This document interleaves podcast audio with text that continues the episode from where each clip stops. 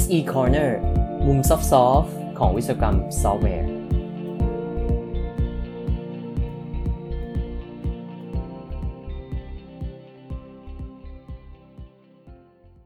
Green IT แล้วก็ Green Software นะครับ น่าจะเป็นเทรนด์ในอนาคตของโลกนี้ครับ เพื่อตอบโจทย์ SDG ในฐานะนักพัฒนาโปรแกรม หรือว่าผู้ดูแลระบบซอฟต์แวร์นะครับ เราจะทำอย่างไรได้บ้าง เพื่อให้เราช่วยตอบโจทย์อันสำคัญของโลกนี้ครับ สวัสดีครับ SE Corner episode 113 ครับ กับผมชัยยงรักกิจเวสกุลครับ ใน episode นี้นะครับ หยิบบทความจาก IEEE Software ครับ เรื่อง Green IT and Green Software นะครับ ซึ่งเป็นทีมนักวิจัยจากประเทศเนเธอร์แลนด์นะครับ มาเล่าให้ฟังกันครับ อาจจะเท้าความนิดนึงว่าผมเริ่มเห็นนะครับ ในแนวโน้มของทาง SDG ที่อยากจะให้การรักโลกนะฮะแล้วก็การ ช่วยแก้ปัญหาที่เกิดขึ้นในปัจจุบันของโลกเนี่ยมันกลายมาเป็นเอเจนดาสำคัญของทุกๆ วงการเลยในปัจจุบันนะครับ อย่างที่เราอาจจะเห็นว่าในงานเปิดตัว Keynote ของ Apple ล่าสุดนะครับ ตัว iPhone 15 แล้วก็ตัว Apple Watch เนี่ยเราจะเห็นว่าเขาเน้นมากเรื่องการที่เป็น Carbon Neutral นะครับ ซึ่ง Apple เองก็บอกว่าจะเป็นบริษัทที่เป็น Carbon Neutral ภายในปี 2030 นะครับ ซึ่งเราก็จะเห็นว่า บริษัทพวกนี้นะครับต้องมีความรับผิดชอบต่อสังคมเนาะแล้วก็กลายเป็นโจทย์สำคัญที่เขาต้องทำให้ได้นะเพราะฉะนั้นคือในฐานะนักพัฒนาซอฟต์แวร์เราก็สามารถมีส่วนช่วยในการทำให้ซอฟต์แวร์ของเราเนี่ยช่วยลดปริมาณคาร์บอนนะครับแล้วก็ช่วยลดการใช้พลังงาน แล้วช่วยให้โลกของเรามัน green ขึ้นได้เหมือนกันนะครับ ในบทความนี้บอกว่า เขามีการคาดการณ์ว่าภายในปี 2030 นะครับ Data Center อย่างเดียวเนี่ย จะกินพลังงานถึง 10%ของพลังงานไฟฟ้าของโลกนี้เลยนะครับ เพราะนั้นคือมันเยอะมากๆนะครับแล้วก็การใช้อุปกรณ์ที่เพื่อจะเชื่อมต่ออินเทอร์เน็ตนะครับเพื่ออุปกรณ์ที่เป็น telecommunication นะมือถือ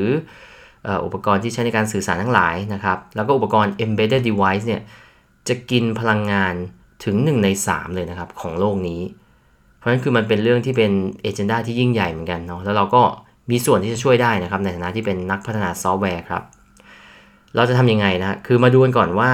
ตัว Green IT เนี่ยคืออะไร Green IT ก็คือเป็นเทคโนโลยีด้าน IT แต่ว่าเราได้ใส่ความสนใจหรือว่าความตระหนักรู้ในเรื่องการลดการใช้พลังงาน หรือว่าทำให้การใช้พลังงานน้อยลงนะครับ บริษัทขนาดใหญ่เช่น Microsoft Google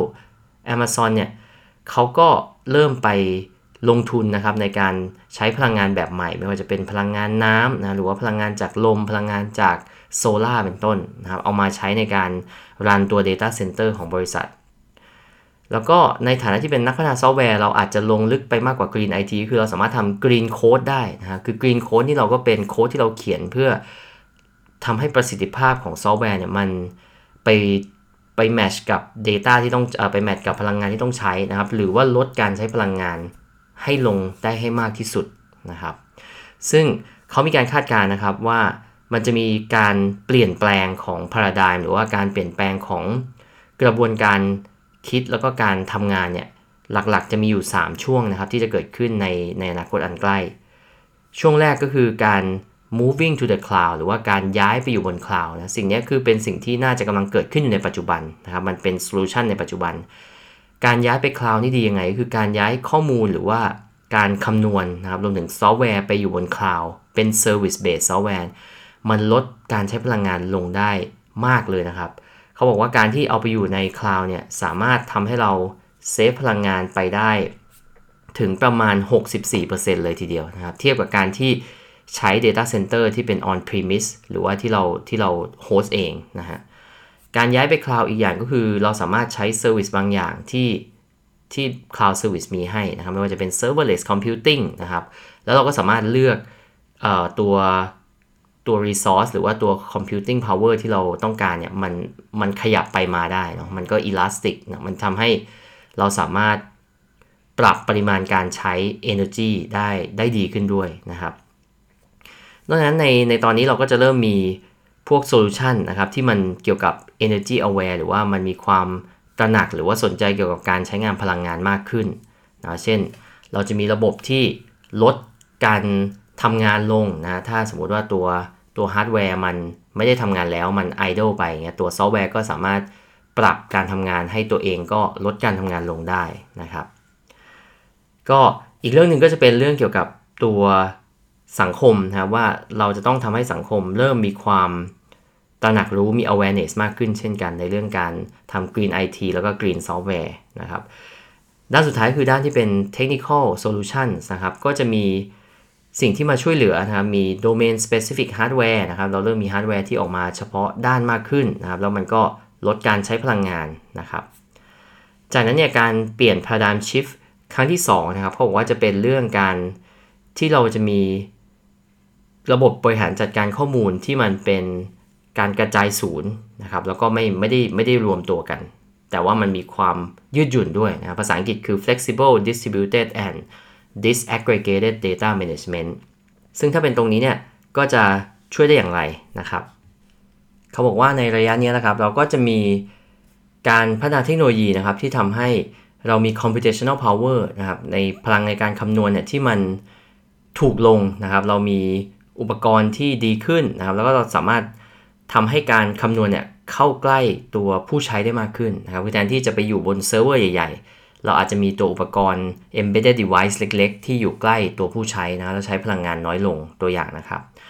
หรือเราอาจจะมีชิปที่เป็น AI ชิปที่มันดีขึ้นนะครับ แล้วก็เราอาจจะมีการทำ software optimization หรือว่าเราปรับซอฟต์แวร์เราให้มันใช้พลังงานน้อยลงนะครับ อันนี้ก็จะเป็นใน phase ที่ 2 ถ้าเป็นใน phase ที่ 3 นะครับ เขาจะเรียกว่าเป็น hardware breakthrough เลยก็คือว่า มันจะมีการเปลี่ยนแปลงของ architecture ของฮาร์ดแวร์เลยนะครับ ที่เป็นแบบที่ไม่ใช่แบบเดิมนะ ที่เรียกว่าเป็น von Neumann architecture นะครับ ซึ่งการเปลี่ยน architecture ตรงนี้อาจจะทำให้เราลดการใช้พลังงานลงได้อย่างมากนะครับ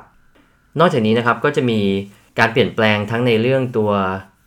ตัวสังคมเองนะครับ เราอาจจะต้องคิดมากขึ้นเรื่องการดีไซน์ซอฟต์แวร์ที่สามารถเอามา